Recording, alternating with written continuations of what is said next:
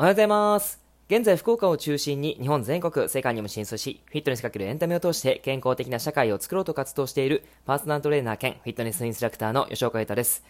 さて、今ですね、僕がやっているオンラインサロン、フィットネスピースというもので、一大イベントが行われております。えーフィットネスピースフェスタ2020ということで、全国のインストラクターさんが集まって、僕たちもそうなんですけども、え2日間でレッスンをたくさんして、皆さんと一緒に夏を、夏の思い出を作っていこうというコンセプトでやってるんですね。で、今ちょうどですね、僕たち、今開会式で朝一緒に散歩して神社行って、あの、すごい今日天気がいいので、あのーその、気持ちのいい朝の空気を感じながら、ラジオ体操をしてですね、えーとてもいい気持ちで今、あの、配信しているんですけども、で、今ですね、その、レッスンの方で、お尻のヒップアップのレッスンがちょうど終わって、えーその、皆さんの頑張ってる姿を見ていたところですね、とっても笑顔で、あのーお尻がすごく効いてるんですけど、体が動きやすくなって、お尻が効いて、なんか皆さんすごく笑顔でね、すごくいい感じなんですよね。はい。なので、えーこの2日間まだまだいっぱいレッスンがあるんですけど、とても楽しみです。はい。まあ一応そんな形でですね、あの、今やってるので、その、フィットネスピースフェスタ、どんな内容だったか、またちょっとラジオで配信できればいいかなと思ってます。はい。えっ、と、ちょっと前置きがなくな長くなってしまったんですけど、えー質問いただきました。ひとすけさんよりですね、先日リンパを流すエステの体験に行ってきたのですが、ものすごく悪いものが溜まっていて、えー浮腫、まむくみですね、やセルライトの原因になっていると言われました。ひどくリンパが詰まっているので、お肉が硬い、冷える、とにかくいいとこなしでした。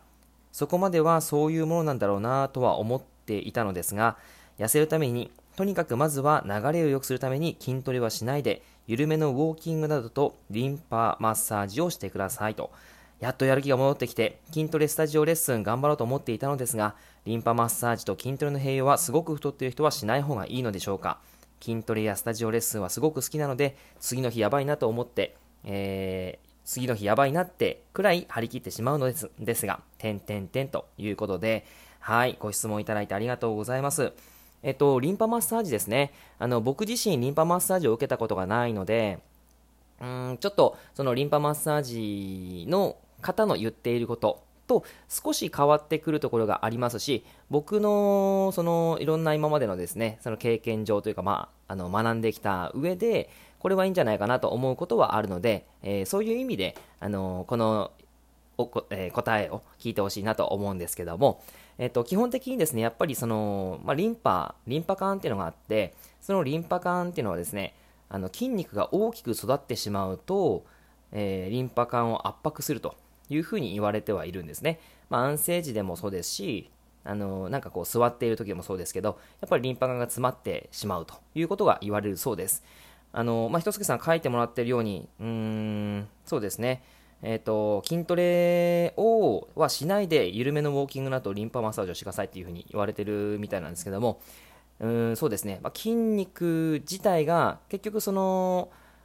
大きくない状態であったりとかうーんもしくは、まあ、脂肪がもしあるんであれば、えーちゃんとその脂肪燃焼っていうのをしていかないといけないのかなというふうに思います。なので、えー筋トレ自体はそのしないでというよりかは筋トレのやり方を選んでっていう方がいいのかなって思うんですね。どういうことかっていうとやっぱり筋肉の筋トレ、まあ、筋トレに関してはやり方っていうのは大きく分けると2種類あります。一つは筋肉を大きくする強くするやり方。もう一つは筋肉の持久力を高めるやり方ですね。で、えー前者の方筋肉を大きくする強くするトレーニングっていうのは例えばマシンで、えーレッグプレスっていう足のマシンがありますよね。そのマシンで、えー重さをぐーっと上げてもう10回ももしくは8回とかが限界ギリギリの重さでやっていくことによって筋肉は強くなったり大きくなったりしていきます、まあ、ただそれをやってしまうとかなりその筋肉を硬くしてしまうんですね。だからやらないでっていうところはあると思うんですけど、えーどちらかというと後者の、えーこのレッグプレスを筋トレ20回とかであの20回がまあ、あのー少し頑張ればできるっていうぐらい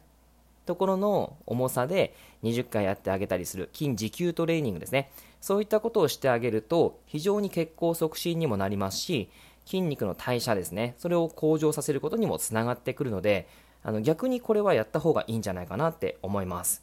はい。なので、あのまあ、筋トレをしないでというふうに言われてはいるので、うん、なとも言えないのかなというところではあるんですけども、あの、実際その筋トレ自体が、えー、をやっていかないと、燃焼効果も高まらないですし、そのリンパ管っていうのも、やっぱり血液の循環っていうのもすごく重要にはなってくるので、うん、筋持久力のトレーニングはやった方が逆にいいんじゃないかなって思います。はい。だから、あのー、まあ、そうですね、その、やっていくことっていうのは、筋持久的なトレーニングをして、その後にスタジオレッスンをやっていくと、非常にこう燃焼効果高まって、あとは血液促進効果も高まって、えー、リンパ管も多分改善していきやすいんじゃないかなと思うので、えー、そういった形でやってもらったらいいと思います。はい。えー、まあ、少しずつですね、その、動きが、えー、なんていうか、体の中にしっかり入ってくると、やっぱ体自体は徐々に徐々に変わっていきますので、せっかくね、今やっとやる気が戻ってきてっていう風に形で書いてもらってますから、ぜひそのやる気を、えー、継続して、えー、いい運動習慣を作ってもらえたら嬉しいです。はい。えー、今日はですね、こんな感じで以上です。何かあの参考にしてもらえたら嬉しいなと思います。はい。では今日は、えー、聞いていただいてありがとうございました。ではではまた、良い一日を。